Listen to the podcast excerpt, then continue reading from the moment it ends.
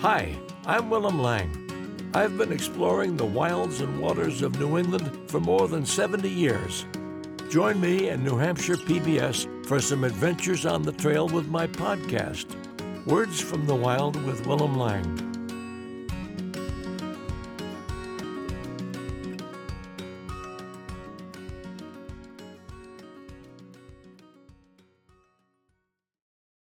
This is a point of view I've never before experienced.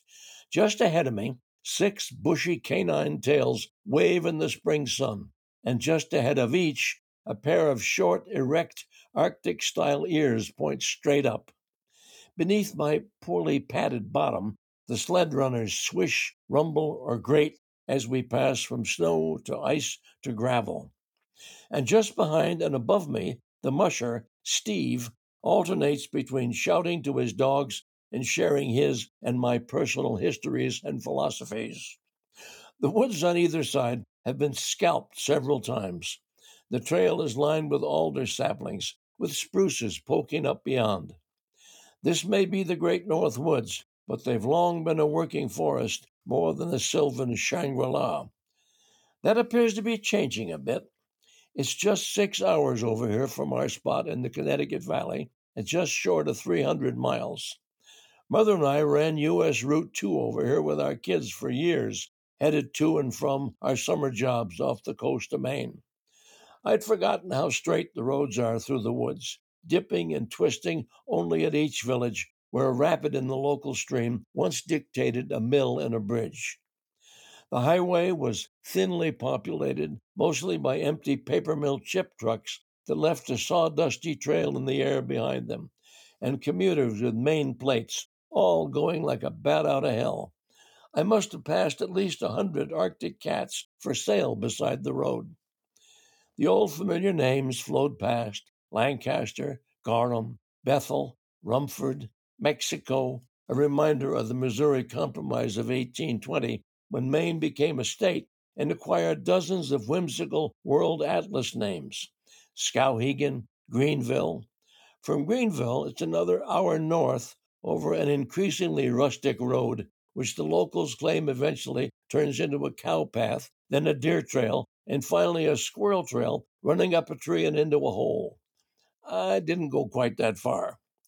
After a quick stop to pick up a burger at the Cocajo Roadhouse, I rattled six or seven miles up a spring-pocked dirt road to Medawisla, a traditional Maine sporting camp on Second Roach Pond that's recently been taken over by the Appalachian Mountain Club. The A M C, whose white mountain huts are pretty well filled whenever they're open, has undertaken to preserve and revive some of the old Maine camps. Besides Medawisla, Abenaki for loon, they've acquired West Branch Pond Camps and Little Lyford Pond Camps. This summer, they'll probably open a fourth at Chairback Mountain. Arranged in a string, an easy day's hike, ski, or snowshoe apart, they provide the opportunity for camp-to-camp travel. Thirty feet ahead of me, Big Roy is destroying all my preconceptions of the character of a lead dog. Raised on tales of Buck, White Fang, and Sergeant Preston's famous King, I've thought of them as preternaturally sagacious, single-minded, and intuitive powerhouses. Roy is powerful, all right, but not much of a disciplinarian. When Steve shouts, "Straight on, Roy," he does it unfailingly, but "Gee, Roy" produces the desired right turn only about two-thirds of the time. It's almost spring here now, and tussocks of grass beside the trail have to be inspected and peed upon. Behind him on the same side, Jackson and Keno also have to make their contributions before we take off again. "That's one good thing about female dogs," said Steve. "They don't have to do that all the time."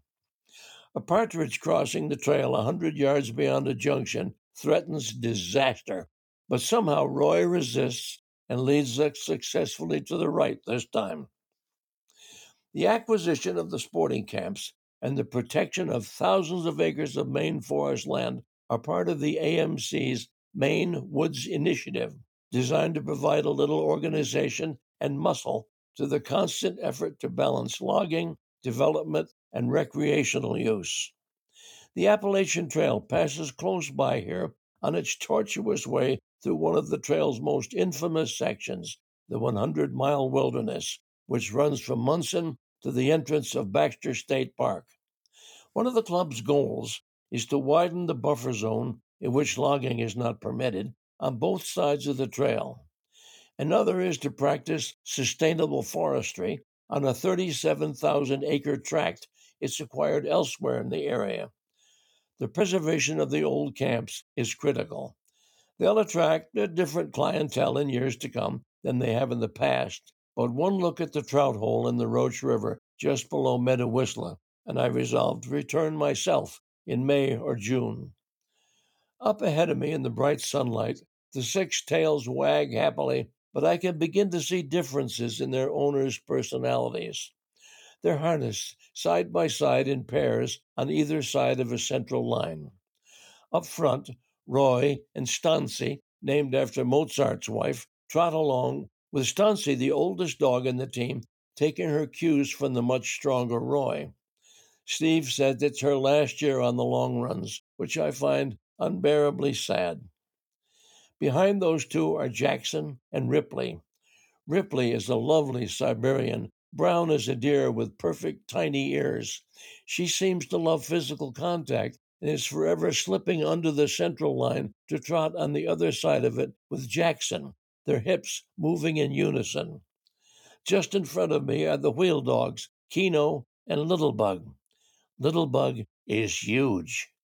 Now and then he looks around at me as if to ask, when I might try a few hundred yards afoot. Uh, sorry, not today, Bug. But of all the dogs, his line is tightest. He leans on his harness with his hind feet wide apart like a grizzly bear's. Some of the team are rescue dogs, given up when they grew from adorable little balls of fuzz into large, demanding animals requiring lots of exercise and stimulation. Steve, who owns and runs Song in the Woods Dog Sled Adventures, is, like me, an old outward-bound instructor, so we have lots to talk about, mostly the joy of having found our way into our respective zones of bliss and enjoying a perfect day in the great North Woods, along with some of the happiest and most enthusiastic companions in the world.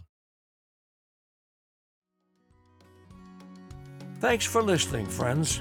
If you're looking for a little more outdoor adventure, you can always watch the latest Windows to the Wild on n h p b s dot org slash windows.